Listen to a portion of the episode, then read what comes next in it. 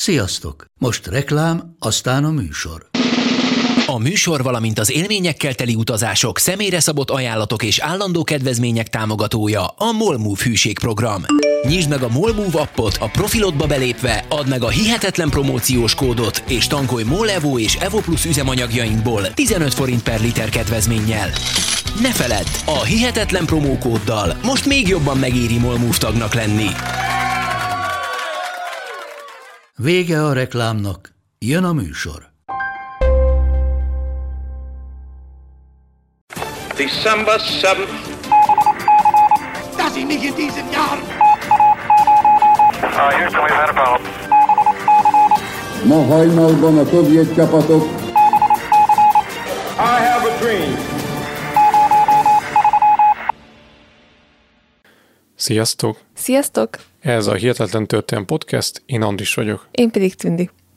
Hát jó régen találkoztunk, úgyhogy most végre valahára kijött az új adásunk, de mielőtt még belevágunk, van pár hirdetni valónk, egész pontosan kettő. Az egyik az, hogy Patreonra kitettünk egy két részes adást, ami egy Szibériából való szökésről szól. Egy magyar katona az első világháború idején került Szibériába, majd döntött úgy, hogy megszökik, és az ő viszontagságos kalandjait követhetjük végig. És azért lett két részes, mert nagyon sok minden történt ezzel az emberrel, úgyhogy két részre bontottuk az adást, hogy legyen időnk mindent bemutatni, mert szerintünk ez egy nagyon érdekes történet. A másik hirdetésünk pedig az, hogy kitettünk Facebookra egy szavazás, Instára pedig, hát ma, igazából holnap, de mire ezt meghallgatjátok már, az lesz az aktuális, ma. Szóval 5. hó 9-én tudtok szavazni Instastoryban, Facebookon pedig egészen május 14-ig szavazhattok arról, hogy miről szóljon a következő utáni adásunk. A két lehetőség, amiből választhattok, az A opció kódfejtés mesterfokon, a B pedig gyilkos kis fiolák.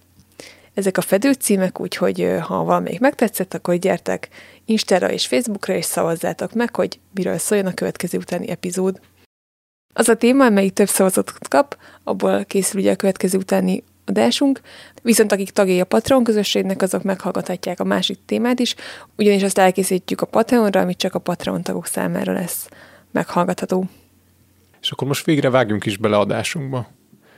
Történetünk egyik főszereplőjét Nelly Bly-nak hívják, egészen pontosan ez az írói álneve volt. Eredetileg Elizabeth Jane Cochrane néven látta meg a napvilágot, de a legtöbben Nelly Bly-ként ismerték, ugyanis egy ünnepelt riporternőről van szó, aki a Word című napilapnál dolgozott, úgyhogy mi is az adás során nem az eredeti nevét fogjuk használni, hanem a Nelly Bly-t.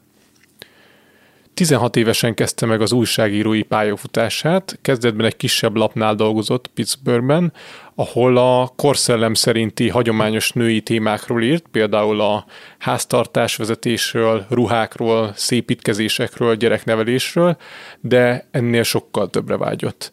Az ambíciói egészen New Yorkig repítették, ahol 1887-ben munkát kapott, tehát itt majd látjátok, hogy az egész adás az a 19. században játszódik. Tehát munkát kapott a Wordnél, de ekkor is még nagyon fiatal volt, csupán 23 éves, és az új munkahelyén rögtön bedobták a mélyvízbe.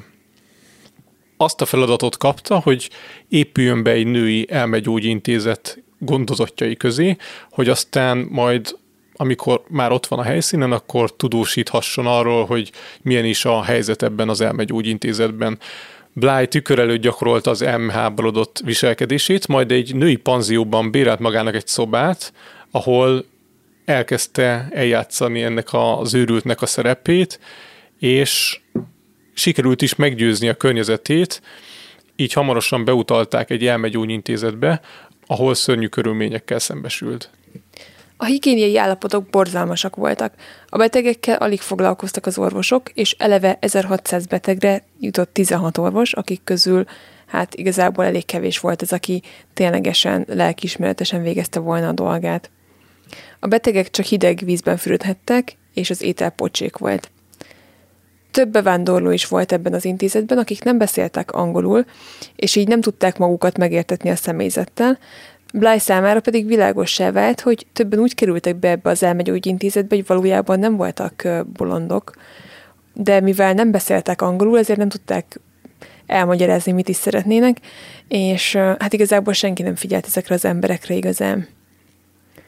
Bly pár napig bírta ezeket a körülményeket, és ezután úgy döntött, hogy felfedi, hogy ő ki is valójában, de nem hittek neki a gondozók, vagy hát a személyzet, úgyhogy végül az újságnak kellett egy ügyvédet küldeni, aki kihozza őt ebbe az intézetből.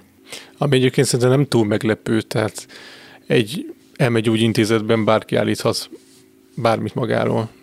Igen, Tehát de... gondolom ott Napóleon is megfordult, meg sok mindenki más. Most valaki azt mondja, hogy én egy újságíró vagyok, jó, oké, engedjük ki. Hát igen, de na mindegy, majd erről később lesz szó. Minden esetre kijutott az intézetből, meg is írta a cikkét, hogy miket tapasztalt bent, és óriási hatása volt ennek az újságcikknek, ugyanis lényeges változások történtek ebben a konkrét intézményben, de nem csak itt, hanem az egész amerikai hozzáállásban a mentális betegségek kezelésében. A pszichiáterek, akik hát ugye elmeháborodottnak nyilvánították Blight, nem győztek bocsánatot kérni tőle, és Nelly Bly nevét pedig megismerte az ország, ki is kiáltották a legbátrabb újságírónak. Tehát, ha belegondolunk, tényleg olyan fiatal lányról van szó, és valószínűleg borzasztó lehetett ez az egész, tehát biztos sokszor nagyon félt, meg szorongott, meg meg olyan borzasztó körülmények közé került, de minden esetre a cikk az nagyon sikeres lett, és innentől kezdve egy ünnepelt és híres riporternő lett. Két évvel később, 1889. novemberében pedig egy újabb szenzációra készült, ugyanis arra vállalkozott, hogy megdönti Phileas Foggnak Jules Verne 80 nap alatt a Föld körül című könyvének főszereplőjének a rekordját, és kevesebb, mint 80 nap alatt körbeutazza a bolygót. És itt szerintem hozzátehetjük azt is, hogy honnan jött az ötlet ez az adáshoz, úgyhogy pont most volt 150 éve, hogy megjelent Jules Vernének 80 nap alatt a Föld körül című könyve, és ezzel kapcsolatban hát olvasgattunk cikkeket az interneten, és találkoztunk ezzel a történettel, és akkor jött az ötlet, hogy mi lenne, hogyha erről tartanánk egy adást. Egyébként, hogyha van valaki, mert úgy gondolom azért többen vagytok a 30-as korosztályból, akkor talán ismerős, vagy nem tudom, talán sokan vagytok úgy, mint én, hogy volt egy mesesorozat, egyébként ez volt a címe, a Minimaxon futott, és a Phileas fog egy oroszlán volt benne, és szerintem egy nagyon-nagyon-nagyon jó mesesorozat volt, ugyanis nagyjából feldolgozta a regényt, és végig lehetett követni Phileas Fognak a kalandjait. Nem tudom, akkor nyilván nem hasonlítottam ezt a regénye, de egyébként egy tök színvonalas rajzfilmsorozat volt, legalábbis amennyire emlékszem rá. Úgyhogy én például gyerekként ismertem meg ezt a történetet, és tök izgalmas volt. És itt teszem hozzá azt, hogy Tündi most kivételesen nem vett rá, hogy az adással kapcsolatos mesét megnézzük, úgyhogy én ezt nem láttam. Én viszont ő egy csizmás kandú 80 nap alatt a föld körül, vagy valami hasonló rémlik gyerekkoromból, ahol szintén ugye ugyanez a téma volt. Nelly Bly pedig azzal az ötlettel kereste meg a The Word főszerkesztőit, hogy majd a, az Amerikába bevándorló embereknek a hát körülményéről fog írni, és hogy ez az ilyen fő kiinduló pont, hogy hogyan tudnak beutazni Amerikába távoli országokból bevándorlók, vagy valami hasonlóval szeretett volna jönni, és aztán később tovább gondolta a dolgot, és így jött a világ körüli utazás ötlete. És amikor ezt megemlítette a lapvezetőinek, hogy ez a cikk ötlete támad, akkor azok rögtön lesepörték az asztalról, mert hogy leginkább azon botránkoztak meg, hogy egy nő nem utazhat egyedül, ugyanis úgy vélték, hogy férfi kísérő nélkül nem lenne biztonságban, ráadásul biztosan rengeteg táskát cipelne majd magával, amiben a ruháit, cipőit, kalapjait, pipereholmiait, stb. szállítja. Azonban Nelly Bly nagyon talpra esett volt, és felháborította ez az előítélet, úgyhogy kitartott az ötlete mellett, ha bár egy teljes évig kellett mellette kardoskodnia, és végül sikerre járt, ugyanis a The Word tulajdonosa, a magyar származású és világhírű Joseph Pulitzer mégiscsak áldását adta az útra. Itt érdemes egy gyors kitérőt tenni, mert Pulitzer munkássága az egy érdekes mellékszál a történetben, és az előzmények miatt is fontos. Joseph Pulitzer zsidó családban született Magyarországon, Makón 1847-ben, Ő maga nem gyakorolta a zsidó vallást, de később újságírói, szerkesztői körökben több bántás érte származása miatt. Például volt, aki Giuseppe-nek nevezte őt egy írásban, tehát érték azért negatív hatások. 1883-ban vásárolta meg a The World című New Yorki újságot, és hozott drasztikus változást a napilap életében. Egyébként Pulitzernek a hatásai még ma is ott vannak a globális sajtóban. Szerintem egy külön adást is fogunk egyszer róla készíteni. Ő azt csinálta, hogy megreformálta a cikkeket, és az újságírókat arra utasította, hogy tömören, értetően fogalmazzanak, és olyan témákról írjanak, ami az egyszerű munkás embereket is érdeklik. Az újságjában támogatóan írtak a sztrájkokról, beszámoltak a politikusok és arisztokraták korrupt ügyeiről. Pulitzer felismerte, hogy New Yorkban sok bevándorló él, akik nem beszélnek jól angolul, ezért az volt a céljuk, hogy egyszerűen fogalmazzák meg a kulcsfontosságú dolgokat a cikkekben, és így mindenki számára érthető lesz. Az újság címoldalára pedig mindig figyelemfelkeltő címek kerültek, leginkább olyanok, amik erőszakról, gyilkosságokról, botrányokról vagy a szexről szóltak. Tehát mai szóhasználattal mondhatnánk azt, hogy Pulitzer volt talán az atya az ilyen clickbait újságírásnak. Tehát összességében Pulitzer felismerte azt, hogy az olvasók jó történeteket akarnak olvasni, olyanokat, amik pár percre kizökkentik őket a saját világukból. És hát Pulitzer ezzel nagy sikereket ért el. 1883 májusában vette meg a lapot, szeptemberre pedig már meg is duplázta az eladásait. A konkurens lapok pedig azzal próbálták ezt ellentételezni, hogy csökkentették a saját áraikat, hogy versenyben maradhassanak a The World című magazinnal. A növekedés folytatódott, ám egy idő után törvényszerűen leállt, majd beindult egyfajta hanyatlás, és ez hozta el Nelly Bly számára nagy lehetőséget, ugyanis Pulitzer lehetőséget látott abban, hogy talán ez a 80 nap alatt a föld körül történet, ez nagyot fog menni az újságban, és ezt a rekordkísérletet sokan fogják követni az újság hasábjain. Nelly Bly úti terve a következő volt. Keleti irányban fog haladni, és olyan közlekedési eszközöket használ majd, amik mindenki számára elérhetőek, ezt a The World ki is hangsúlyozta, hogy semmilyen extra segítséget, járművet nem vesz majd igénybe a fiatal riporter az útja során. Ebben a korban nagy technikai ugrás volt a gőzhajó és a vonatok elterjedése, amelyek által hirtelen elérhető távolságba kerültek a távoli országok is. A terv szerint Nelly Bly először New Yorkból áthajózik Angliába, majd át kell a csatornán, és vonattal folytatja az útját Franciaországon át Olaszországba, ahol ismét hajóra száll, és megsemel Egyiptomig. Innen tovább megy szintén hajóval Sri Lankára, a korabeli nevén Ceylon szigetére, majd Malajziába, Szingapurba, Hongkongba és Japánba, és innen hajózik majd át a csendes óceánon Amerikába, San Franciscóban kötnek ki, és innen pedig vonattal folytatja az útját át a kontinensen, egészen a kiinduló pontig, New Yorkig, vagy hát igazából New Jerseyig. Látható tehát, hogy az út nagy részét hajóval tervezte megtenni, és úgy számoltak, hogy ez az út körülbelül 75 nap lesz. Persze azt tudták ők is, hogyha bárhol bármi hiba csúszik a számításba, mondjuk késik egy vonat, vagy Nelly Bly nem ér el egy csatlakozást, akkor az egész terv összeomlik, és nem sikerül megdönteni ezt a 80 napos, hát igazából fiktív rekordot, hiszen Phileas fog ugye a valóságban nem létezett. A szerkesztőséggel együtt előre kinézték a vonatokat és a hajókat. Ami számomra érdekes volt, hogy azt olvastam, ahogy ugye készültem az adásra, hogy sok jegypénztárban, szerte a világon tudtak információt adni távoli országok, vagy távoli helyeknek a hajóinak, vonatainak indulási időpontjéről, és hogyha változott valami, ugye távol tőlük, akkor a távíró használatával ezeket az információkat eljutották egymáshoz, tehát hogyha valaki mondjuk, nem tudom, Londonban szeretett volna venni egy Franciaországból akárhová tartó vonatútra jegyet, akkor így kaphatott infót arról, hogy mikor fog indulni onnan hajó.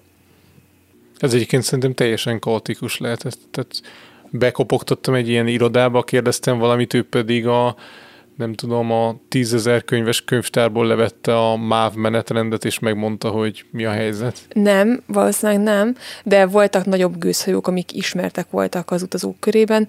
Ezeknek ugye neveik is voltak ezeknek a hajóknak, és hát, hogyha mondjuk valaki, nem tudom, mondjuk Angliából szeretett volna eljutni mondjuk Indiába, akkor azt csak néhány hajón tudta megtenni, úgyhogy ezek a hajók így ismertek voltak, és valószínűleg ezekről kaptak Aha. infót. Nem, ez tényleg valid, tehát ez tehát valószínűleg sokkal kevesebb utazási lehetőség volt, tehát nem az volt, hogy a Flixbus Budapestről megy 500 helyre, és akkor lehet válogatni, hanem mondjuk van egy, egy nemzetközi gyorsvonat, ami keresztül megy Európán, nem tudom, északról délre, és akkor ilyenből még van három kb. Tehát nem volt annyira sokféle lehetőség az utazásra. Nem, és az sem volt szerintem jellemző, hogy az emberek maguknak szervezzék az utazásaikat, tehát ö, ö, Nelly Blájék is egy utazási iroda segítségét vették igénybe. Nelly Bly rácáfolt arra az előítéletre, hogy a nők csak rengeteg podgyásszal tudnak utazni, és hát mondhatni, hogy majd, hogy nem backpackerként indult útnak, egyetlen kézi podgyász volt nála, amiben csak nagyon kevés ruhát, tisztálkodószereket, az iratait és némi készpénzt vitt magával, abszolút ö, szerény módon pakolt be, és ez a korban egy teljesen meghökkentő dolognak számított. További érdekesség az utazással kapcsolatban, hogy angol pénzt vitt magával, amit minden országban elfogadtak, amerre menni készült, ugyanis ebben az időben ugye Anglia az egy hatalmas gyarmatbirodalom volt, és szinte mindenhol elfogadták az angol fizetőeszközt. 1889. november 14-e volt a nagy nap. Reggel Nelly Bly a New Yorki kikötőben elbúcsúzott a családjától és ismerőseitől, akik kikísérték őt az Augusta Victoria nevű gőzhajóhoz. Egy többnapos út vált rá az Atlanti óceánon át. Felszállt a hajóra, búcsút intett szeretteinek, és nekivágott az ismeretlennek. Nelly Bly az első osztályon utazott, és egy saját kabin kapott. Az első osztály utasai számára a hajó személyzete mindent megtett, hogy a lehető legkellemesebben utazhassanak. Rengeteg finom ételt kaptak, gyakorlatilag non-stop lehetett tenni azoknak, akik az első osztályon utaztak, felmettek a fedélzetre levegőzni, sétálgathattak, beszélgethettek, és kényelmes, tiszta kabinokban alhattak. Volt könyvtár, zeneszoba és dohányzó is a rendelkezésükre állt. Azoknak, akik nem tudták megengedni maguknak a drágább jegyeket, az utazás közel sem volt ilyen kellemes. Nagy kabinokban zsúfolták össze az utasokat, külön a családokat, a nőtlen férfiakat és a hajadon nőket. Akik az alsó osztályon utazhattak, ők nem mehettek fel a fedélzetre, és hát most ez alapján már a legkönnyebb, hogyha a Titanicot képzelitek el, azt a filmet legtöbben láttátok, mi is egyébként patronra készítettünk róla egy adást, és ott beszéltünk is a különböző osztályokról és az, azoknak a helyzetéről, akik a lentebbi régióban utaztak, hát kb. ugyanazt kell elképzelni ezen a hajón is, amin Nelly Bly utazott. Tehát az alsó osztályon utazóknak maguknak kellett például ágynemit vinniük a hajóra, valamint a tányérokat, a poharakat is maguknak kellett vinni, az ételek egyszerűek voltak, és általában nagyon kellemetlen volt, amikor valaki tengeri beteg lett, mivel ha rosszul lett és elhányta magát, akkor azt nem tisztították fel, tehát nem volt rendes takarítás, tehát gyakorlatilag borzasztó körülmények között utaztak ezek az emberek. És akkor most nézzük, hogy Nelly Bly maga hogyan viselte ezt az utat kezdetben nagyon rosszul viselte a hajóutat, folyamatosan beteg volt, és a hajókorláton kilógva hányt. Pár nap után azonban kiheverte a dolgot, és onnantól kezdve nem okozott többé gondot neki azt, hogy nagyon hullámzott a tenger. Miközben Nelly Bly Anglia felé tartott az óceánon át, nem is sejtette, hogy nem csak Phileas Fogg idejével kell megmérkőznie, hanem akad egy húsvér versenytársa is, méghozzá egy másik nő személyében. Ugyanis aznap, amikor Nelly Bly útnak indult, a Cosmopolitan című havilap főszerkesztője elolvasta a The World címlap sztoriát Nelly Bly indulásáról, és azonnal meglátta a lehetőséget ebben a helyzetben.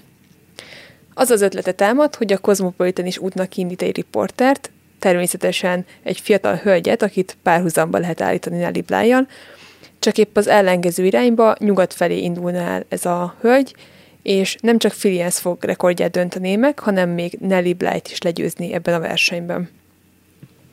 A szerkesztő már azt is kitalált, hogy ki legyen a jelölt, Elizabeth Bislandre esett a választás, ő egy 28 éves, a feljegyzések szerint nagyon megnyerő külsejű nő volt. Aznap délelőtt be is hivatta magához Elizabethet az irodába, akivel közölte a tervet, hogy a nőnek még aznap útnak kell indulnia. Elizabeth természetesen döbbenettel fogadta az ötletet, és ha bár ott helyben először azonnal nemet mondott, aznap este már egy Chicagóba tartó vonaton ült, és ezzel megkezdte földkörüli útját nyugat irányban, ezzel együtt pedig a versenyt Nelly bly aki mindössze 8 és fél órával korábban indult útnak az Augusta Victoria nevű gőzhajóm. Térjünk vissza azonban Nelly Blyhoz. A New Yorkból Angliába tartó hajóút 8 napig tartott, ugye november 14-én indult, és 21-én érkezett meg Southamptonba. A riporter az út végén már nagyon ideges volt, mert az időjárás ellenük fordult, és a hajó csak lassabban tudott haladni a tervezetnél, így félő volt, hogy Bly lekési a Londonba tartó vonatot, ugyanis tennie kellett egy gyors kitérőt az angol fővárosba, mert ott kellett útlevelet igényelnie, mielőtt még tovább utazott volna. És amit Bly tartott, az be is következett, ugyanis a hajó 16 órás késéssel érkezett be a Southamptoni kikötőbe, éjszaka. Indulás előtt arról értesítették, hogy a The World egyik angliai tudósítója, Tracy Greaves várja majd őt a kikötőben, hogy segítsen neki eligazodni, és egy darabon még el is kíséri majd az útján, de mivel ennyit késtek, ezért Bly nem remélte, hogy tényleg ott lesz a férfi. Ennek ellenére ő ott volt, és izgalmas híreket hozott Nelly Blynak. Egyrészt azt, hogy ahogy azt sejtette korábban, sajnos lekéste a Londonba tartó vonatot, a következő pedig csak másnap reggel indult. Másrészt, és ez volt az izgalmasabb hír, Jules Verne üzent Blynak, miszerint szívesen találkozna vele franciaországi otthonában, mert érdekli őt a világ körüli útja. Bly persze ettől nagyon izgatott lett, de nem tudta, hogy hogyan oldhatná meg a kitérőt Vernéhez, úgy, hogy ne veszítsen az idejéből, főleg úgy, hogy közben ugye kiderült, hogy lekéste a, azt a vonatot, ami Londonba ment volna.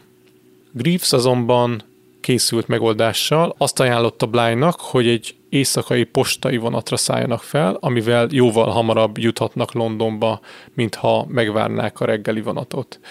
Így másnap korán reggel elintézhetik az útlevelet, majd visszasietnek Southamptonba, ahonnan áthajóznak Franciaországba, és mielőtt felszállna az Olaszországba tartó vonatra, még lesz idő meglátogatni a Vernét. Így is tettek az éjszakai postavonattal utaztak Londonba. A postavonatokon voltak olyan kocsik, amik direkt az utasok számára voltak fenntartva, és voltak olyanok, amikre a levelek kerültek, tehát ezen a vonaton nem csak a postát szállították, hanem emberek is utazhattak. És egyébként a, ezeken a vonatokon, amíg Londonba ért a szerelvény, addig folyamatosan dolgoztak a postások és válogatták szét a leveleket. Londonban az útlevél megszerzése gyorsan megtörtént, majd visszautaztak a kikötőbe, hajón átkeltek a csatornán, és hamarosan francia földre léptek. Nelly Bly tehát összességében nem sokat látott Angliából. Franciaországban vonatra szálltak, hogy egy Amin nevű városban meglátogassák Jules Vernét. Megérkeztek a házhoz, ahol Jules Verne és felesége Honorin üdvözölték Blight és Greaves-t. Vernék hívtak egy tolmácsot is, aki oda-vissza fordított köztük franciára és angolra. A téma természetesen az utazás volt. Verne elmesélte a vendégeknek, hogy régen nagyon sokat utazott távoli tájakra a jachtján, de az egészségi állapota már nem engedi neki a hosszú utakat. Ezután arról kérdezte Blight, hogy milyen útvonalon kerüli meg a földet, majd miután ő elmondta neki, Verne felvonta a szemöldökét, és kérdezte, hogy hát miért nem Bombayből megy Indiánát Kalkuttába, mint Phileas fog. Bly szellemesen azt válaszolta, hogy inkább az időre koncentrál, ahelyett, hogy felszedjen valakit, és ezzel ugye arra utalt, hogy Werner regényében a főhős összejön egy indiai hercegnővel, és vele folytatja az útját, és azt hiszem talán a végén feleségül is veszi. Tehát itt Indiában találkozik egy, egy nővel. Nem emlékszel a meséből, hogy ez hogy? Most lemogtam, hogy nem olvastam ezt a könyvet. Egyébként Verne nem volt túl bizakodó Bly sikerét illetően, de ezt inkább csak franciául tárgyalta meg a feleségével. Bly előtt nem igazán mutatta a kítélyeit. Viszont megmutatta a riporternek a dolgozó szobáját, Bly teljesen izgatott volt ettől, valahogy azt képzelte el, hogy majd biztos ilyen óriási nagy kastélyszoba lesz, vagy valami hasonló, de egy nagyon szerény berendezésű kis szoba volt csak és uh, mutatott neki még egy térképet is, amit fel volt Mármint Verne. Igen, Verne mutatott Blájnak, igen, igen, egy térképet, ami fent volt a falon, és ezen a térképen be volt jelölve Filias fog útvonala. Verne fogott egy tollat, és a térképre felrajzolta Bláj útvonalát is, így láthatóvá vált a két útvonal közötti különbség nem volt igazán ez egy hosszú látogatás, Blájnak ugye utaznia kellett tovább, mert el kellett érni egy hajót, úgyhogy Verne sok sikert kívánt neki, és megígérte, hogy figyelemmel követi majd az útját. Amúgy a forrásban volt egy elég érdekes rész erre, hogy hát Blájnak, vagy Bláj előtt nagyon udvarias volt, meg kedvesek vele, viszont egy barátjának írt levélben azt írta Blájról, hogy a természet nagyon csúnyán elbánt ezzel a nővel, mert hogy ugye nagyon okos, meg rátermet, de az alkata az, hát hogy mennyire nem szép, mert hogy nincs se feneke, sem melle. Ezt így leírta. Úgyhogy ez egyébként tök szomorú, hogy... Én a 19. század. hát igen, a 21. sem különbözik szerintem sokszor, viszont ezzel egyébként nem csak ő volt így, mert mind Bly, mind Elizabeth Bisland külsejével nagyon sokat foglalkoztak az újságokban. Tehát nem tudom, én azt érzem egyébként, hogy a mai világban sincs ez igazán másképp, hogy ha egy nő csinál valamit, akkor a külső is egy idő után szóba fog kerülni, de itt abszolút ez volt, tehát az újságban is az öltözködésük, a külsejük, az alakjuk, az arcuk, mindent, mindent kiveséztek a, a cikkekben. És hát Verne is ezek szerint megemlítette barátjának, hogy mit gondol Bly külsejéről. A találkozást magát egyébként a The World intézte el, mert úgy gondolták, hogy jó reklám lehet ez Bly utazásának. Verne először visszautasította a felkérést, de valami miatt végül mégis belement, hogy fogadja a világutazó riporternőt. A The World szerkesztőinek számítása bejött, mert miután címlap sztoriban hozták le a találkozót, megélénkült az emberek érdeklődése Bly sztoria után. Blá és kísérője éjfél előtt értek Kaléba, ahonnan két órával később hajnalban indult az Olaszországba tartó vonat. Ez szintén egy postavonat volt, ráadásul a kor egyik leghíresebbje, az úgynevezett indiai postavonat. Mindössze 21 utasnak volt rajta férőhely, előre meg kellett rávenni a jegyet, és hát bizony ez egy nagyon drága jegy volt, amit meg kellett ráváltani. Csak hogy legyen összehasonlítási alapunk, ez a vonatút, ami Franciaországból Olaszországba vezetett, ez drágább volt, mint a New Yorkból San Franciscóba vezető vasútvonalra váltott jegy ára. Hajnali fél kettőkor indult Kaléból, és az olaszországi Brindisibe érkezett, ahol az Indiába és Ausztráliába küldött postát hajókra tették, és innen már láthatjátok is, hogy miért nevezték ezt indiai vonatnak. A vonat egyébként egy szakaszon a tengerpart mellett közlekedik, de Nelly Bly-nak pehje volt, és egy ritka ködös nap utazott át Olaszországon, vagyis kb. semmit nem látott a tájból. Bly november 25-én érkezett Brindisibe, majd egy gyors táviratot küldött a szerkesztőségbe, és felszállt a Victoria nevű gőzhajóra, ami vitte őt tovább kelet felé. Nézzük meg, hogy mi történt mindeközben Elizabeth Pislandel.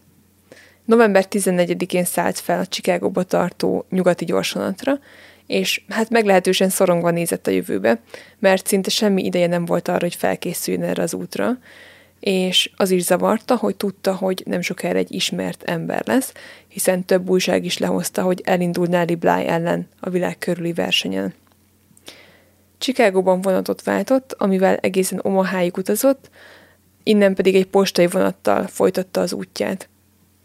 Ez a vonat New Yorkból tartott San Franciscóba, és szintén egy időrekordot készült megdönteni. A szokásos 118 óra helyett 108 óra alatt akarták megtenni az utat a keleti parttól a nyugatiig, és mivel ez egy postavonat volt, hasonlóan, ahogy már az Andris is mondta, ezen a vonaton is menet közben szortírozták a leveleket, az állomásokon pedig cserélték a postát és a személyzetet is. Ez egy ö, elképesztően nagy munka volt, és gyorsan is kellett dolgozniuk, hogy minden levelet összeszedjenek, amit az adott állomáson le kell adni. A vonatközlekedés ebben az időben fénykorát élte Amerikában, és hogy érzékeltessük, hogy mekkora jelentősége volt a vasútnak, van egy sztori. 1883-ig a városokban helyi időt mértek a nap állása szerint, és így több, hát igazából rengeteg időzóna volt. Illinois államban például 27 különböző időzónát tartottak számon, Wisconsinban pedig 31-et. Tehát ez azt jelentette, hogy mit tudom én, ha Budapesten dél van, akkor gyálon... Mondjuk 12 óra 3 perc. Igen. Tehát így sok kicsi percnyi eltérés volt, csak hát nyilván ezek összeadódnak egy idő után. És a sokféle idő miatt nagyon nehéz volt meghatározni, hogyha például jön egy vonat, az pontosan mikor fog érkezni, hiszen ahogy ment keresztül a tájon, úgy rengeteg időzónán keresztül ment át egy vonat, és ö, nagyon bonyolult volt megjósolni pontosan mikor érkezik, és az állomásokon sok óra ki volt téve, és ez mutatta így össze-vissza az időt, hogy hol éppen mennyi az idő. Azt még megértem, hogy egy ilyen helyzetben mondjuk az állomásokon tudják mérni a napállása szerint, hogy mennyi a pontos idő, de aki a vonaton utazik, az mit csinál? Folyamatosan tekeri az óráját? Hát valószínűleg nem, hanem amikor megérkezik az állomásra, akkor igazítja oda, gondolom. De minden esetre kellett egy megoldás, mert mert ez így nem igazán volt fenntartható, és a legnagyobb vasúttársaságok képviselői 1883-ban tartottak egy találkozót, és megállapodtak abban, hogy az országot, mert az egész Egyesült Államokat négy időzónára osztják fel, és ezt rögtön mindenki el is fogadta, innentől kezdve pedig megszűnt a helyi időmérés, és mindenki a vasút órájához igazította a sajátját. És a kontinentális Amerikában azóta is négy időzóna van, ugye van külön egy Alaszkának és Hawaii-nak is, tehát hogy így összesen hat van az USA-ban, de magán az észak-amerikai kontinensen négy. Ez csak egy rövid kitérő volt. Szóval Elizabeth végül november 19-én érkezett meg San Franciscóba, vagyis a keleti parttól a nyugatira eljutni, több átszállással, összesen négy nap és 15 óra volt.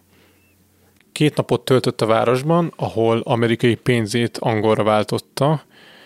Ugye itt, ahogy már mondtuk, az angol az elengedhetetlen volt, hogy beutazza a földnek a másik felét, és a pénzváltáson kívül üzent a szerkesztőségébe, majd november 21-én felszállt az Oceanic gőzhajó fedélzetére, ami Japánba, Yokohamába tartott.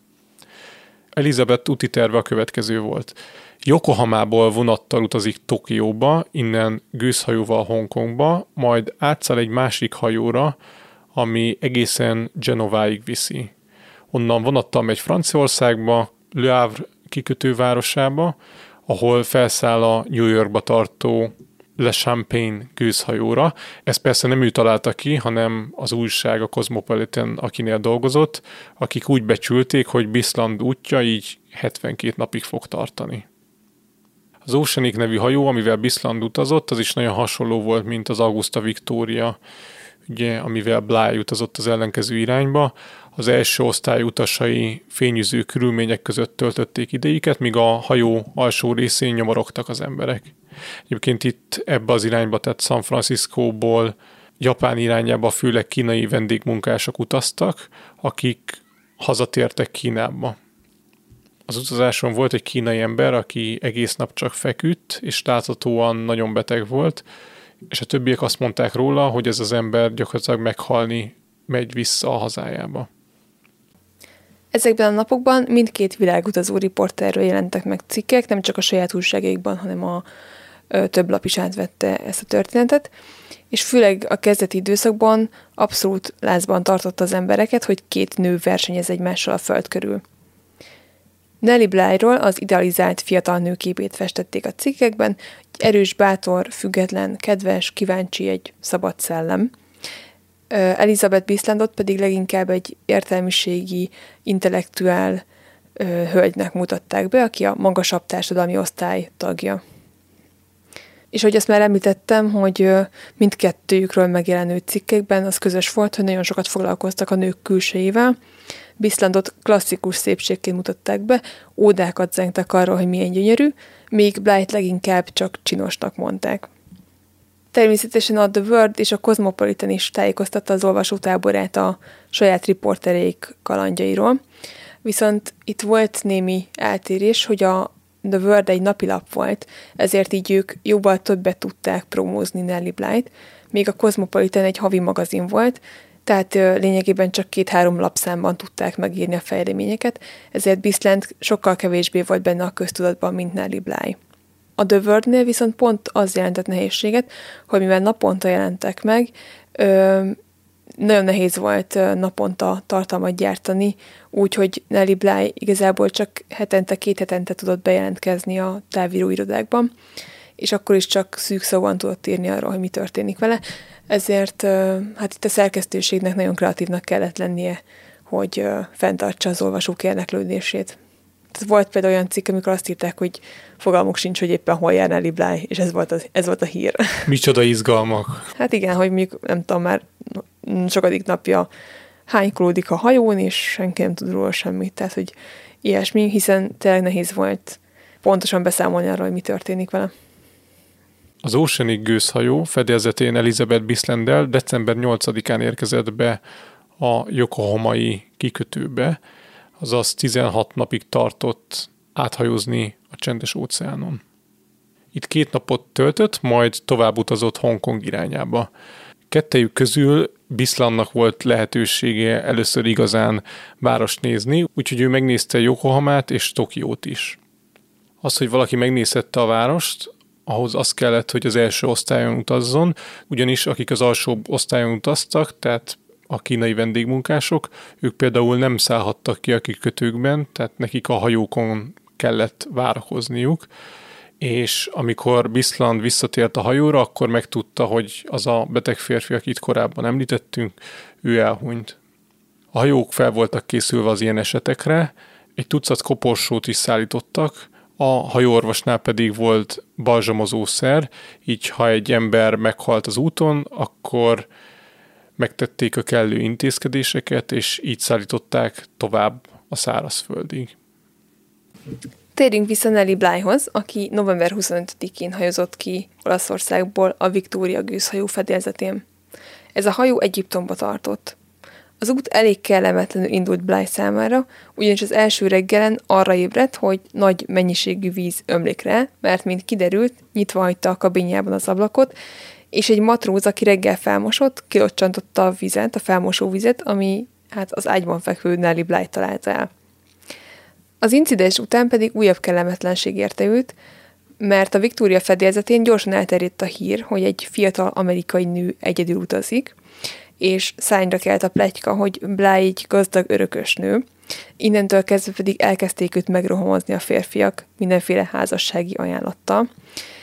Hát egyértelműen az anyagi haszonszerzés reményében, amit Nelly Bly megelégelt, és az egyiküknek azt mondta, hogy ő nem, hogy nem egy örökös, de egyenesen szegény, és csak a rossz egészsége miatt utazik, mert az orvosai szerint jót tesz neki a levegőváltozás, az útra pedig úgy kellett összekoldulni a pénzt a különféle támogatóktól. Ez az utalról teljesen megdöbbent, és elmondta másoknak is, hogy mit hallott Blytól, ami persze ismét csak elterjedt a hajón, és érdekes módon ezután már senki nem érdeklődött Bly kegyei után. Egyébként nem is értem, hogy hogyan terjed el egy ilyen idióta plegyka. Tehát honnan jön valakinek az ötlet, hogy így meglát egy ilyen fiatal nőt, és akkor így odasúgja mellette lévőnek, ez egy gazdag örökösnő. Szerintem úgy, hogy valószínűleg ez a, szerintem ő egy gazdag örökösnő, még a következő is úgy adja át, hogy valószínűleg egy gazdag örökösnő, és a harmadik már készténként kezeli, és akkor innentől kezdve már el is terjedt. És nem látták, hogy kevés csomagja van? Nelly Bly gyakorlatilag egy backpacker volt. Ez nem tűnt fel nekik. Na mindegy, ö, elérték Egyiptomot, ahol feltankoltak szénnel, majd tovább utaztak át a Suezi csatornán, ahol csak nagyon lassan tudtak haladni, mindössze 6 csomós sebességgel, mert ez volt a szabály, annak érdekében, hogy hajók ne keltsenek nagy hullámokat, hogy nehogy kárt tegyenek a kiépített homokos falakban. Így a Suezi csatornán egy egész napig csordogáltak lefelé, végül pedig a Vörös tenger bejáratánál horgonyoztak le éjszakára. Ezen a vidéken a gőzhajókat mindig megkörnyékezték a koldusok és az árusok. A koldusok azért könyörögtek felhangon, hogy dobjanak le a fedélzetről némi pénzt, az árusok pedig csónakra szálltak, és hogyha látták, hogy kikötött egy hajó, akkor hát így körbevették a csónakokkal a hajót, és felhangon reklámozták, hogy próbálták eladni a mindenféle portékájukat. Jemenbe vitt az útjuk, amit december másodikán értek el, és itt Nelly Bly örömmel konstatálta, hogy az előzetes számításokhoz képest egy nappal jobb időt futottak. 18 nap alatt meg is tette a teljes útvonal egyharmadát. A következő állomás pedig Ceylon szigete volt, ami a mai nevén Sri Lanka. Itt pedig egy másik gőzhajóra kellett átszállnia, amivel tovább utazik majd Hongkongba. És már itt az eddigi megtett útja alatt is megállapította Nelly Bly, amit a későbbiekben még inkább fog látni, hogy az angol utasok nagyon kiváltságos helyzetben vannak, vagy hát ugye voltak, mert eleve angol gőzhajókon utazhattak, angol hotelekben szálltak meg a világ számos pontján, gyakorlatilag mindenhol beszélték a nyelvüket, tehát a um, hotel személyzet, de még az utcajárusok is sokszor beszéltek ilyen alap angol mondatokat, és mindenhol elfogadták az angol pénzt, ellenben ő nem sokra ment volna az amerikai bankjegyekkel, és egyébként Blynál voltak is amerikai bankjegyek, hogy tesztelje, hogy az mennyire piacképes, de hát mindenhol falakba ütközött, azt nem igazán fogadták el sehol. Bly eleve ellenszemvel viseltetett az angolok iránt, de azt nagyon tiszteletre méltónak találta, hogy az angolok büszkék a nemzetükre és a királynőjükre is. Bly egyébként ekkor még nem tudta, hogy Bisland is versenyben van. Bisland december 15-én érkezett meg Hongkongba, és jelenállás szerint egy napnyi előnye volt bly szemben. Bisland öröme azonban nem tartott sokáig. Úgy volt, hogy az érkezése után pár nappal a Prussian nevű gőzhajóval utazik tovább egészen Genováig, de a kikötőben arról értesítették, hogy a gőzösnek eltört a hajó csavarja, ami miatt napokig kellett várakozzon, mire szereztek hozzá alkatrészt, hogy kicseréljék azt. Egyébként a korban ez egy elég gyakori baleset volt a gőzhajóknál, ami sokszor jelentős késésekhez vezetett. Bisland ekkor felkeresett egy utazási irodát, ahol azt javasolták neki, hogy egy angol postahajóval a thames utazzon Ceylonig, majd onnan a Britannia nevű hajóval Franciaországba. A postahajó, amivel így utaznia kellett, az jóval lassabb volt, mint az a hajó, aminek eltört ugye a lapátja, viszont ez a hajó három nappal korábban indult el Hongkongból, úgyhogy abban reménykedett Bisland, hogy a hajó lassúsága ellenére is tudja tartani a kitűzött tervet. Bislandot teljesen lenyűgözte egyébként a kelet, mind Japánban, mind Hongkongban nagyon jól érezte magát, ellentétben Nelly bly amint azt hamarosan megtudjuk. Ekközben a The World New Yorki szerkesztőségében továbbra is azzal küzdöttek, hogy tudósítaniuk kéne Bly útjáról, de semmit sem tudnak, hogy merre jár. Viszont nagyon kreatívan kitaláltak egy játékot, az olvasók megtippelhették, hogy Bly percre pontosan, sőt másodpercre pontosan mikor fog visszatérni New Yorkba, vagyis hát igazából pontosabban New, New Jerseybe. Az újságban minden nap közzétettek egy szelvényt, amit ki kellett vágni, ki kellett tölteni és beküldeni a szerkesztőségbe. A játék fődíja pedig egy európai körutazás volt, amit az nyerhetett meg, aki a legpontosabban tudta megtippelni az érkezés időpontját. Ezzel az ügyes húzással sikerült fellendíteni a lapforgalmát. Az első nap után százezer beküldött szelvény érkezett a szerkesztőségbe. A tippelős játék első hetében pedig 300 ezer példányjal többet adtak rá az újságból, mint az azt megelőző héten. Voltak egészen meredek olvasói üzenetek is, például egy férfi egy 20 oldalas levélben fejtegette, hogy szerinte mikor érkezik majd haza Bláj, még egy látnokhoz is elment, hogy ezt kiderítse, ő száz napra tippelt. Volt egy nő, aki pedig verseket írt Blyról, és ezeket beküldte a szerkesztőségbe. A tippelős játék további előnye volt, hogy fellendítette az érdeklődés Bly útja iránt, egyre többen drukkoltak neki, a bátor, független amerikai lánynak. A téma népszerűségét meglovagolva egy ruhacég például kihozott egy kollekciót Nelly Bly névvel, úgyhogy abszolút sikeres volt ez az ötlet, és hát ö, ugye csak az eredeti újságból kivágott ö, szelvények voltak érvényesek, úgyhogy ö, így előfordult, hogyha mondjuk valaki nagyon lelkes volt a játék iránt, akkor egy adott napi magazinból akár több példányt is megvett. Hmm. Egyébként számomra itt az a, az érdekes, hogy nyilván minél később tippelsz, annál jobban tudsz tippelni. Tehát ő, ha Európában járt még Bly, akkor nyilván pontotlan volt a tippet, de hogyha már San Francisco-ban partra szállt, akkor már sokkal pontosabban meg tudtad tippelni mondjuk a napot. Igen, itt ezt most nem részleteztem, de az volt a szabály, hogy hogy hát ugye nyilván az nyeri meg, aki a legpontosabban tippel, vagy esetleg el is találja, de hogyha több ugyanazon, vagy azonos tipp érkezik, akkor az fog számítani, ki küldte be korábban. Úgyhogy ez motivált az embereket arra, hogy minél többet, vagy minél hamarabb küldjék be a tippjéket. Aha, így. Szóval ügyesek voltak ennél a szerkesztőségben. Blája közben december 8-án megérkezett Ceylon szigetére. Egészen ideig semmi gondja nem akadt az ütemterv tartásával, itt azonban várakozni kényszerült. Az Orientál nevű gőzhajóval kellett tovább haladni a Hongkongba, de ez a hajó bevárta a Kalkuttából érkező postahajó utasait és a postát is, ez a hajó pedig napokat késett, így Bly az útja során először hátrányba került Phileas Foggal szemben. A fejleményeket megüzente a szerkesztőségbe is, a The World másnapi számában pedig már azt olvashatták a New Yorkiak, hogy a hajó késése miatt lehet, hogy Bly útja 81 napra jön majd ki, vagyis esélyes, hogy nem sikerül megdöntenie Phileas Fogg idejét. És itt a tippelők meg is köszönték, hogy leírták, hogy 81 nap, és akkor gyorsan gondolom mindenki módosította az addigi tippjén.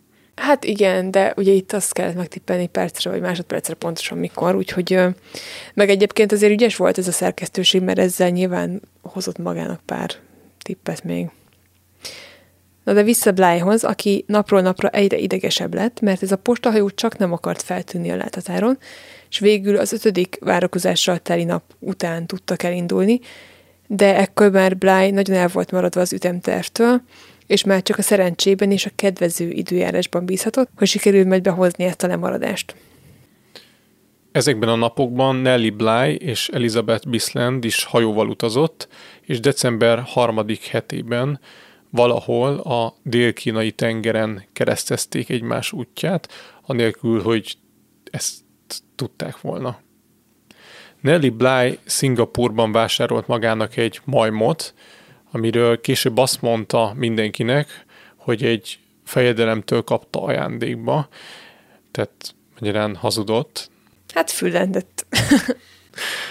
Szegény állatot magával cipelte az úton, a hajó személyzetének legnagyobb bánatára, ugyanis a majom nem viselte jól, hogy elszakították az otthonától, és elég agresszív volt. És amikor te ezt a részt olvastad, a forrásban, akkor emlékszem, hogy eléggé fel voltál háborodva, hogy Nelly Bly milyen undok módon bánik a majommal, egyrészt hazudizik róla, másrészt Hát gyakorlatilag a, a hajó személyzet gondjára bízta ezt az állatot. Tehát ilyen hóbordból elvitte, hogy aztán két nappal később inkább odaadja a matrózoknak? Nem, nem, nem, magával cipelte végig az útja során, csak hát nem ő volt az, aki gondoskodott róla, hanem a személyzet. Én minden esetre megsajnáltam a majmot.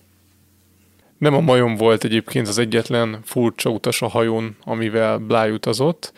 Blyt kiszúrta magának egy férfi, aki gyakran követte őt, és az egyik este, amikor Bly felment a fedélzetre, a férfi is utána ment, és rajtuk kívül nem volt senki a környéken, és ekkor a férfi arról kezdett beszélni Blynak, hogy az élet értelmetlen, és milyen jó lenne kiugrani a hajóból a hullámsírba, és ezután felajánlotta Blynak, hogy átöleli őt, és ugorhatnak együtt. Milyen nagyszerű ajánlat.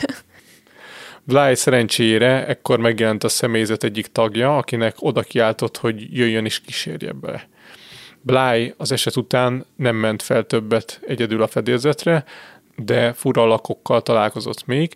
Egyik nap egy társasággal arról beszélgettek, hogy milyen csodálatos ez a hajó, mire egy addig hallgatag nő megigyezte, hogy hát igen, csak elég kényelmetlen a mentő mellényekben aludni, és mint kiderült, ez a nő azt hitte, hogy a hajókon ez egy protokoll, hogyha lefekszel aludni, akkor legyen rajtad a mentő mellény. Úgyhogy ő minden egyes este úgy feküdt le, hogy rajta volt a mentő mellény.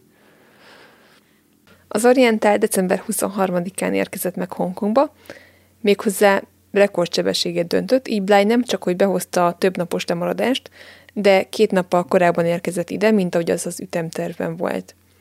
És ennek amúgy nem mindenki örült, volt egy utas, aki beperelte emiatt a hajótársaságot, mert szerinte nem volt fair, hogy hamarabb érkeztek Hongkongba, és emiatt neki több napra kellett szállást fizetnie, mint ahogy azt tervezte. Bly tetszését ellenben Elizabeth Bislendel nem nyerte el Hongkong mindent, a házakat, az utakat, az embereket, mindent nagyon koszosnak talált, és alig várta, hogy tovább utazzon. Be is ment egy utazási irodába, hogy megérdeklődje, hogy mikor indul a következő hajó Japánba, ahol megkérdezték tőle, hogy ki ő, és amikor megmondta, akkor volt egy ilyen kis felbojdulás, és hát Bly nem értette, hogy, hogy mit, mi van, mire az ügyintéző ilyen részvételjesen, vagy hát kicsit szomorkásan nézett rá, és azt mondta, hogy el fogja veszíteni a versenyt. Mire Bly visszakérdezett, hogy hát hogy érti ezt, hamarabb érkezett Hongkongba, mint ahogy ugye számították, és az ügyintéző ekkor mondta el Blynak, aki hát ugye így tudta meg, hogy rajta kívül más is éppen világ körüli úton van, és méghozzá, hogyha minden így halad tovább ebben az ütemben, akkor a másik nő fogja megnyerni a versenyt. Ráadásul az utazási iroda munkatársai azt mondták, hogy még napokat kell Hongkongban töltenie, mert csak napokkal később indul hajó Yokohamába, és ráadásul még ott is várakoznia kell, mire fel tud szállni egy San Francisco-ba tartó hajóra. Bly először kétségbe esett, de aztán összeszedte magát, és kijelentette, hogy egyrészt ő nem versenyes senkivel, csak az idővel, és hogyha valaki utánozza őt és megkerüli a földet, akkor az az ő dolga, mert Blight ezt nem érdekli. Másrészt a meccset még nem fújták le, és elhatározta, hogy bármi áron, de eléri a kitűzött célt, ami amúgy 75 nap volt. Tehát a Word szerkesztőségében úgy számolták, hogy 75 nap lesz az egész út. Bislande közben elérte Szingapurt, majd tovább utazott Pennang irányába. Vele egyébként sokkal kevesebbet foglalkozott a forrásunk, emiatt így mi is, pedig amúgy számomra sokkal szimpatikusabb volt, mint Bly, mert az ő visszaemlékezései alapján az lejön, hogy ő tökre élvezte az utazást, és nyitott volt a távoli kultúrákra. Nekem az volt a benyomásom, hogy sokkal inkább, mint Nelly Bly. És ugye az egész versenyre hát nem is ő akart jelentkezni, tehát nem akart ő mástól elvenni a dicsőséget. Nem volt szerintem ebben a lányban semmilyen rossz szándék, és nem tudom, nekem valahogy így szimpatikusabb volt, mint Nelly Bly, ha bár nyilván Nelly Bly is vitathatatlanul egy nagyon merész és bátor lány volt. Tehát egyébként Viszland útja egészen eddig egész zöggenőmentes volt, de később még fogunk róla beszélni bővebben is, hogy mi történt vele, mert azért volt pár érdekes dolog. Bly eközben Hongkongban tartózkodott, és mivel várakoznia kellett, úgyhogy úgy döntött, hogy kihasználja a helyzetet, és körülnéz kicsit kantonban, ahol befizetett egy vezetett túrára. A csoport hajóval utazott kantonig, ami egy öbölnek a belsejében van, és ugye ma Kínához tartozik, és itt Bly egy egészen furcsa közlekedési eszközt választott, vagyis hát legalábbis ahova befizetett ilyen vezetett túra, ott úgy biztosították ezeknek az embereknek az utazást, hogy olyan hordszékekre tették fel az utazókat, amiket emberek cipeltek. Tehát, mint én ezt kb. úgy képzelem el, mint ezek a régi trónszékek, amik két tuskón állnak, és a rabszolgák a vállukon cipelik gyakorlatilag azt, aki utazik ezen a, az ülésen. Bly az utazás alatt észrevette, hogy az egyik hordár számára nagyon kényelmetlen a cipelés, mert a szék rúdja nyakánál nagyon nyomta láthatólag a férfit, ezért Bly az egész utazás alatt, ameddig ezen a széken cipelték, addig mozdulatlanul ült, hogy ne okozzon több szenvedést ennek az embernek, így viszont neki, azaz Blindnak görcsöltek be az izmai. Kantonban is felismerhető volt a britek kézlenyomata, az ide települt angolok a saját országukban megszokott épületeket és utakat építették ki. Ahogy már mondtuk, Blight nagyon dühítette a brit gyarmatosítás, és kicsit irigykedett az angolokra, hogy a világ minden pontján ki van tűzve az zászlójuk. Amikor meglátta a kantoni amerikai nagykövetséget, amire ki volt tűzve ugye az amerikai zászló, akkor hát a visszaemlékezése szerint nagyot dobbant a szíve, hiszen New York óta nem látta már a nemzeti lobogót lekapta a kalapját, és a csoport döbbenetére odaszólt nekik, hogy már pedig vegyék tudomásul, hogy ez a leggyönyörűbb zászló, és aki más mond, azt kész megverni. Erre egyébként szerencsére nem került sor, mert senki nem mondott semmit. Mert valószínűleg nem értették. Vagy pedig a fickónak annyira fájt a nyaka. ja, lehetséges. Inkább úgy voltak, hogy hagyjuk, hagyjuk ezt a nőt. Ezután a csoportvezető egy nagy térre vezette őket, ami mint kiderült egy kivégző hely volt. Itt most, hát nem tudom, jó szólunk, hogy ez most durva lesz. Bly látta, hogy a föld vértől volt vörös, és az idegenvezető elmondta, hogy hát igen, előző nap 11 embert kivégeztek ott. Megtudták, hogy évente körülbelül 400 bűnözőt végeznek ki kantonban, a férfiakat legtöbbször lefejezik, a nőkre azonban kegyetlenebb halál vár, mert gyakorlatilag élve feldarabolják őket egészen addig, amíg el nem véreznek. És hogyha ez nem lett volna elég sokkoló, az idegenvezető megkérdezte a csoportot, hogy akarnak-e látni néhány levágott fejet, mire Bly mondta, hogy hát persze, és erre tényleg mutattak nekik egyet. Itt a kivégzőtér mellett, ennyi volt a durva rész. Itt a kivégzőtér mellett volt a börtön, ahol nyitva volt az ajtó, látták a rabokat, és hát látták, hogy a raboknak a nyaka köré egy ilyen fogallért, vagy fogallérokat erősítettek, amik uh, miatt nem tudtak lefeküdni a földre, és annyira kényelmetlen volt, hogy aludni sem tudtak, így gyakori volt, hogy uh, hát sokan meghaltak a cellában, egyszerűen azért, mert nem tudtak aludni. És Bly látta, hogy mindegyiküknek a szeme zavaros és üres, annyira ki voltak merülve már ezek az emberek, és emiatt nem kellett gyakorlatilag bezárni az ajtókat, hiszen nem tudtak elmenekülni. Ebben az épületben üzemelt egy kínzókamra is, valamint egy tárgyalóterem, és a hát, városnéző csoport láthatta a bírókat, amint éppen szünetet tartanak és kártyáznak, és közben ópiumot szívnak. Nelly Bly a karácsonyt Hongkongban töltötte, majd december 28-án felszállt az Oceanic gőzhajóra, pont arra, amivel Bisland utazott San Franciscóból Yokohamába, és hát most ugye neki is, Nelly Blynak is Yokohama volt a célja, ahova a terv szerint január másodikán érkezik majd meg. Eközben Elizabeth Bisland elérte Ceylont, majd január 8-án Jement. Ellentétben Bly-jal ő teljesen odáig volt a britekért. Gyerekkorában sok angol regényt olvasott, tetszett neki az angol akcentus, és nagyon felnézett rájuk, amiért meghódították a félvilágot.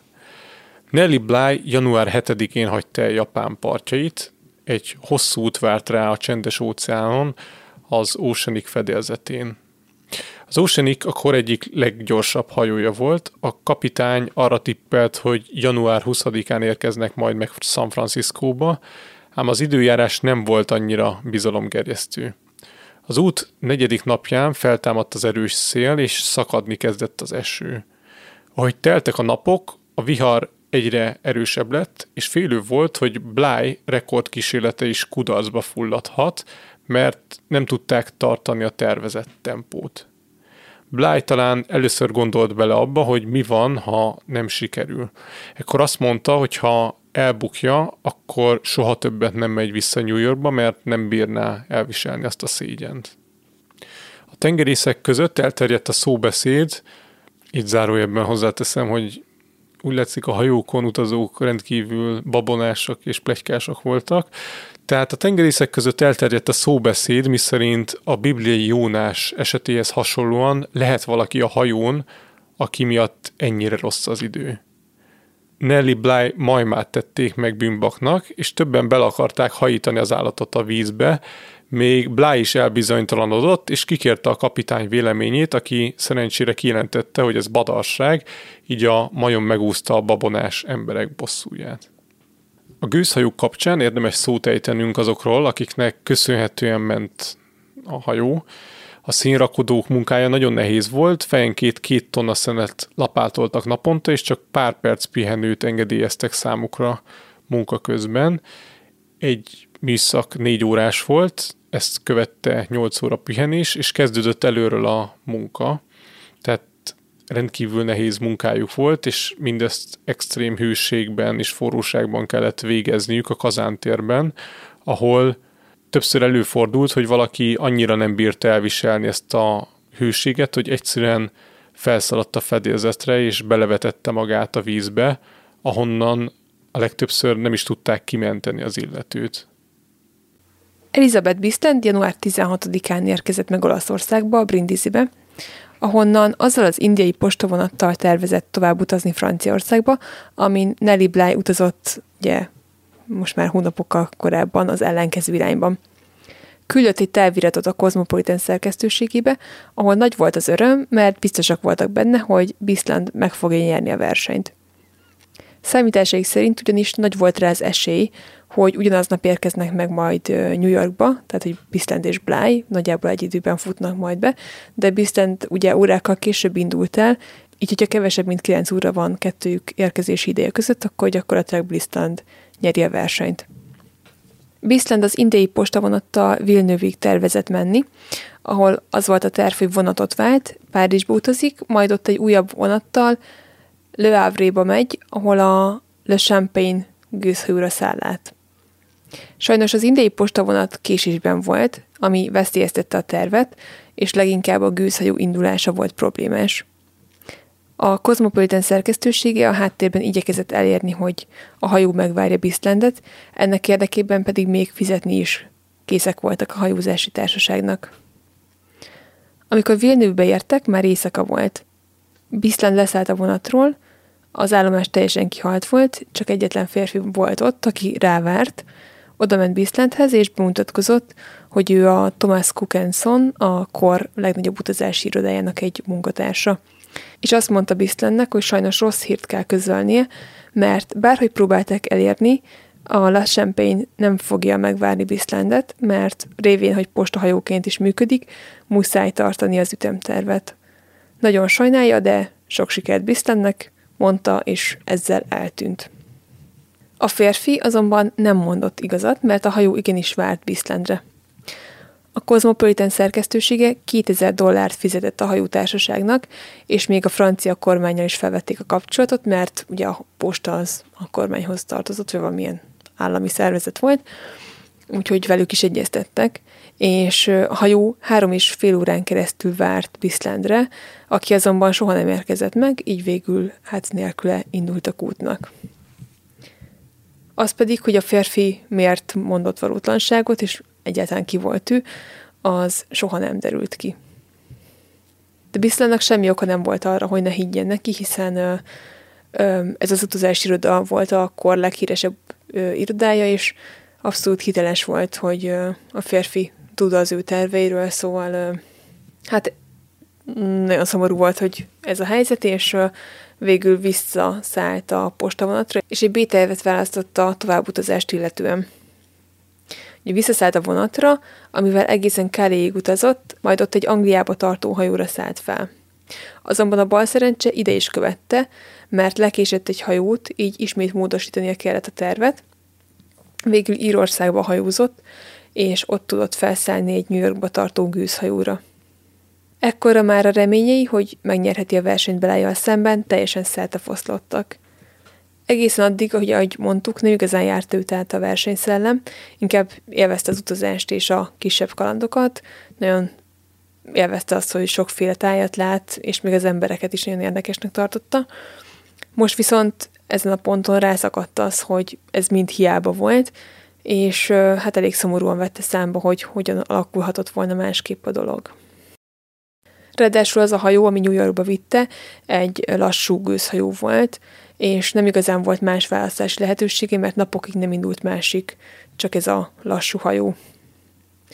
Amikor pedig végre elindultak, akkor a sors adott neki egy újabb pofont, mert egy évek óta nem látott rossz időjárás alakult ki az Atlanti óceánon, úgyhogy ez tovább lassította az utazást. Tehát gyakorlatilag, hogyha összefoglalom, akkor Bislandet egy férfi átverte, úgymond hazudott neki, és emiatt sorozatosan lekésett mindent, és teljesen más ütemtervet kellett kitalálni, ami sokkal lassabb volt, mint az eredeti. Ö, igen, viszont az, hogy miért mondta a férfi ezt, hogy nem vár rá a ezt nem derült ki. Tehát nem derült ki az, hogy esetleg ő kapott ö, valakitől egy téves infót, vagy pedig ez az ő kitalációja volt, ezt már soha nem tudtuk meg. Nelly Bly-nak is eközben meggyűlt a baj az időjárással.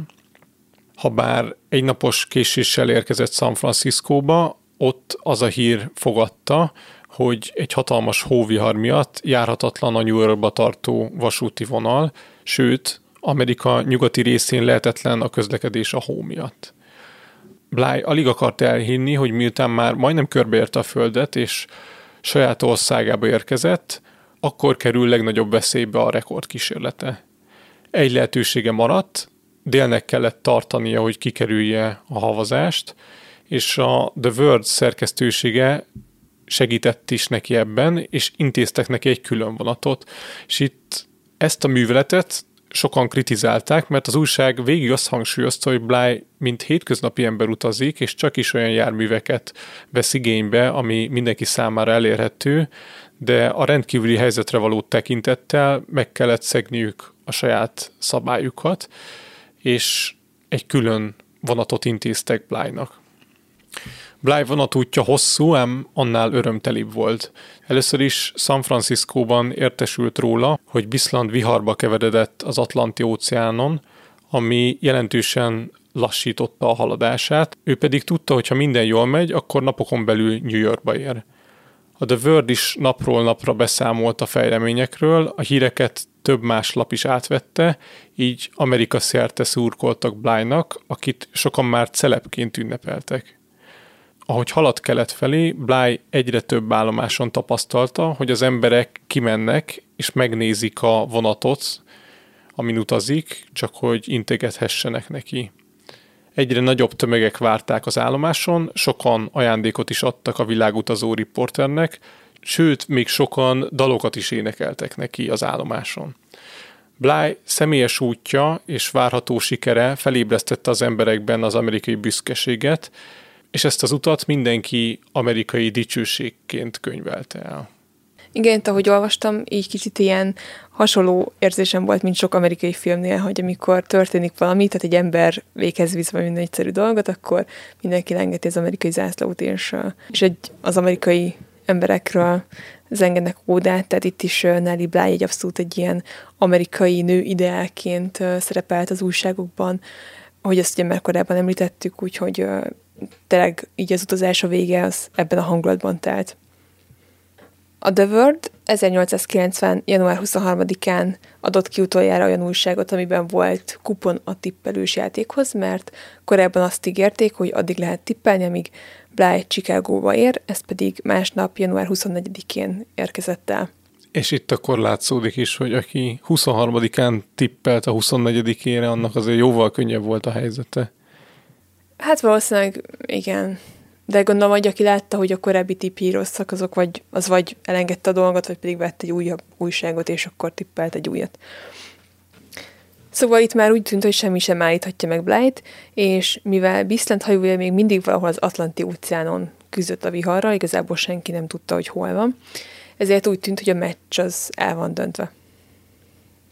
Bly közben vonatot váltott, és miközben utazott ugye New Jersey irányába, időnként riporterek is felszálltak hozzá a vonatra, és kértek tőle egy interjút, majd leszálltak, és ugye ezt az interjút legépelték, és küldték a szerkesztőségekbe.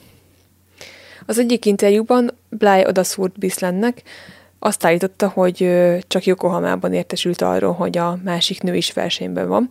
Ugye itt kicsit ö, feldített, mert igazából Hongkongban tudta ezt meg. És azzal vádolta meg Bislandet, hogy ő, vagy pedig a Cosmopolitannél valaki le akarta fizetni az Oceanic hajós kapitányát, hogy késve érjen partot San Franciscóban, mint Bly amire egyébként nem volt semmilyen bizonyíték, sőt korábban Bly is azt nyilatkozta, hogy a hajós kapitány mindent megtett azért, hogy a vihar ellenére a leggyorsabban érhessék el amerikai partjait, szóval ez kicsit ilyen kicsinyes bosszúként, tehát ez ilyen kicsinyes bosszúnak tűnik utólag. Eközben a The Verge szerkesztősége egyre izgatottabban várta haza a riporterüket. Megbíztak három hivatalos időmérőt, olyan, olyan embereket, akik atlétikai versenyeken szokták mérni az időt, hogy legyenek ott, és amikor Nelly Bly leszáll a vonatról, és mindkét lábával megérinti a New Jersey pályaudvar talaját, akkor nyomják meg a stopperüket. Az órákat korábban összeegyeztették, így azok másodpercre ugyanazt az időt mutatták. Hogyha három órából kettő ugyanazt mutatja, akkor az lesz a hivatalos eredmény, ha viszont mindhárom óra mást mutat, akkor az lesz a befutó idő, amelyik középen van. Összesen több mint 600 ezer szelvény érkezett be a szerkesztőségbe, szóval tényleg az embereket foglalkoztat ez a dolog, és hát a, az újságnál igencsak nagy munka elé néztek, hogy ezt mindet átnézzék és átvelogassák. 1890. január 25-én Nelly Bly több ezres tömeg várta a pályaudvaron. Óriási ováció fogadta a begördülő vonatot, egy férfi felemelt egy kendőt, és amikor Bly mindkét lába a földön volt, akkor lecsapta, és felkiáltott, hogy most. Tehát kicsit, mint egy Forma 1-es versenynél a kendőlengetés. Vagy nem tudom pontosan mi a, mi a hivatalos neve, mert nem nézek Forma 1 de tudjátok, mire gondolok. Biztos nem kendőlengetésnek hívják, de értitek. Szóval, amikor meglengették ezt a kendőt, a stopper mérők, vagy az időmérők lenyomták a stoppert, és a hivatalos idő így összesen az utazás idő, ideje 72 nap, 6 óra, 11 perc és 14 másodperc lett, amivel Bly világrekordot döntött, előtte ugyanis senki nem utazta még körbe ilyen rövid időn belül a Földet. Jules Verne is elismerését fejezte ki Blynak, akinek a neve örökre bevésődött az amerikaiak emlékezetébe. És egyébként elég érdekes, vagy nem tudom tényleg, hogy mennyit változik a világ hát jó, mondjuk azért nem annyira rövid idő alatt, de most már valószínűleg 24 órán belül meg lehet ezt tenni, ezt a, ezt a távolságot. Jó, nyilván jó átszállással, tehát hogyha egyik képről átszállsz a másikra, de azért nagyon durva, hogy mekkora, mekkora különbségek voltak. És mi történt Elizabeth Bislandel? Szegényt eléggé megviselt a hajót, szinte végig viharban hánykolódott az óceánon, és ő 1890. január 30-án érkezett meg New Yorkba, azaz összesen 76 nap, 16 óra és 10 perc kellett ahhoz, hogy megkerülje a Földet, vagyis ő maga is megdöntötte Phileas Fogg rekordját, de mivel Bly napokkal korábban befutott, az ő utazása már nem számított annyira nagy dicsőségnek. A kikötőben nem is várt rá akkora tömeg, mint Blyra, csak néhány száz fő áldogált a parton, köztük Bisland testvére, aki könnyes szemmel ölelte át a nővérét. Bisland tőle tudta meg, hogy Bly nyerte meg a versenyt, ezt mondta neki. Megelőzött téged, de te is nagyon ügyes voltál. Hát ez akkor valószínűleg nem volt túl vigasztaló. Hát ez borzasztó hangzik. Egyébként tényleg ügyes volt, tehát um, igazából ez is egy um, ez is egy rekord döntés lehetett volna, vagy hát abszolút megelőzte Filias fogot, tehát sikerült az, amiről sokan azt gondolták, hogy lehetetlen, de hát így másodikként sajnos már nem szólt akkor a dolog. És mindez valószínűleg amiatt a férfi miatt? Nem, egyébként nem, mert kiderült, hogyha elérte volna azt a francia gőzhajót, ami ugye várt rá, de de végül ugye nélkül indult el, akkor sem sikerült volna megelőzni a Nelly Blight, akkor január 27-én érkezett volna meg a New Yorki kikötőbe, tehát így is két nappal később, mint Bly, csak hát ugye nem lett volna annyira nagy kettőjük között a különbség. Uh-huh.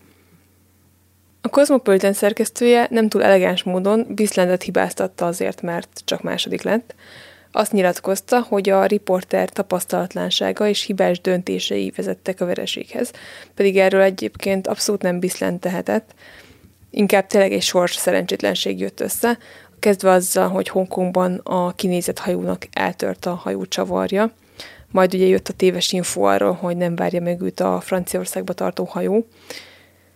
Viszont, ahogy ugye most mondtam, akkor se lett volna első, hogyha eléri ezt a hajót, és itt igazából inkább a Cosmopolitan szerkesztője kalkulált rosszul, mert ő azért indította el nyugat irányba a riportert, mert szerinte így ö, több esélye volt, vagy valahogy úgy számolta, hogy így nagyobb eséllyel lesz ő a befutó, viszont Biszlennek pont emiatt januárban kellett átkelni az Atlanti óceánon, ami télen sokkal nehezebb és lassabb volt, mint novemberben, és Bly ugye novemberben tette meg ugye ezt az utat, amikor sokkal nyugodtabb volt a víz, és nem volt mondjuk annyi jéghegy, meg, meg viharos szél.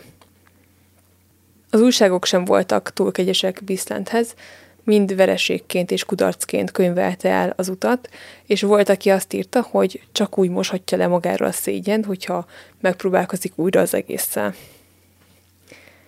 Így végződött tehát a két riporternő kalandos verseny a föld körül. Később mindketten írtak könyvet az utazásaikról.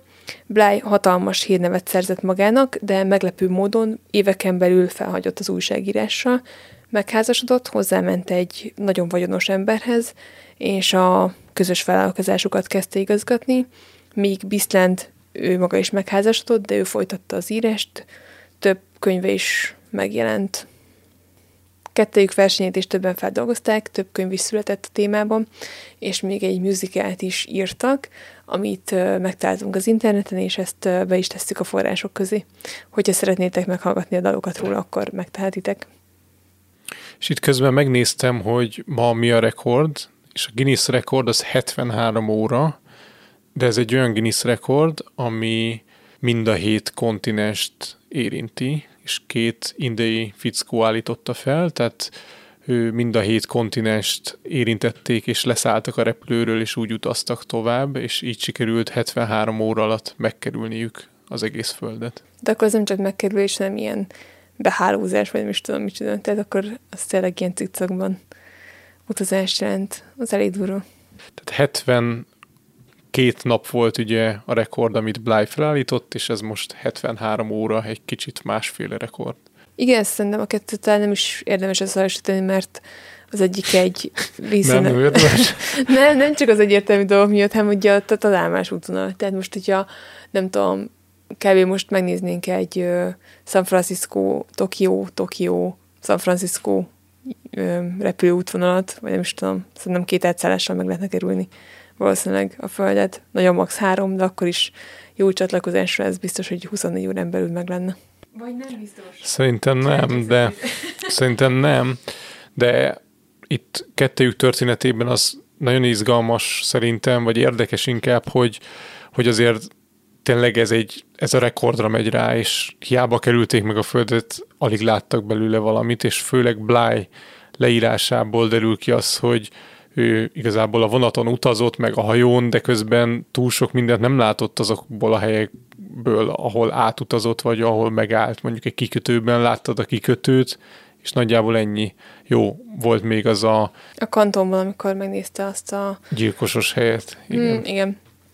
Hát igen, ez tényleg egy ilyen rohanás volt, és nem arról szólt, hogy világot láthassanak, inkább akkor volt erre idő, amikor várakozni kényszerültek. Egyébként akkor mindketten néztek város, tehát hogy azért Blá is körbenézett, ha már, ha már ilyen távoli helyeken járt, és Biszland is. És nekem tényleg így a forrásból úgy tűnt, hogy Biszland volt az, aki jobban élvezte, és uh, benne nem volt annyira meg ez a hát ez a mindenképpen győznöm kell attitűd, de az az igazság, hogy ehhez az lett volna, hogyha mondjuk mindkettőjüknek a fejegyzését elolvassuk, és uh, úgy tesszük össze az adást, hogy egy harmadik forrásból dolgoztunk, ami ami feldolgozta az ő visszaemlékezéseiket, úgyhogy, úgyhogy ezt most azért nem mondanám százszerzalékra, hogy belelátunk mindkét nő fejébe. És még egy kérdésem van, hogy mi történt a majommal? a majommal? Sajnos az, hogy mi történt a majommal, az nem derült ki. az biztos, hogy New Jersey-ig Bly utazott, de hogy onnantól mi lett a sorsa, sajnos nem tudom. Viszont most hát rákerestünk, mert nem hagyott minket nyugodni, és láttuk, hogy íródott egy mesekönyv, ami a majom szemszögéből meséli a történteket, feltételezem, hogy nem egészen úgy, ahogy valóban átélhette ez az állat, mert gondolom nem az van leírva a gyerekek számára, hogy kegyetlenül elrabolták otthonról, és aztán bezártak egy ketrecbe, és heteken keresztül ott hánykródott a rakodótérben. És meggyanúsították azzal, hogy ő Jónás a hajón, úgyhogy dobják be a tengerbe. Igen, tehát valószínűleg nem ez van benne ebben a könyvben. Mindenesetre számomra rejtély, mi történt a majommal, de ha ti tudjátok, akkor írjátok meg kommentben. Köszönjük, hogy velünk tartottatok, ne felejtsetek el szavazni, nagyon azon vagyunk, hogy hamarabb találkozzunk veletek így az adásban, mint ahogy most tettük, tehát most kicsit elhúzódott itt a felkészülési időszak, de minden esetre reméljük, hogy tetszett ez a történet, és hát a szokásos dolgok, legyetek jók, vigyázzatok magatokra, szavazzatok, és találkozunk hamarosan. Sziasztok! Sziasztok!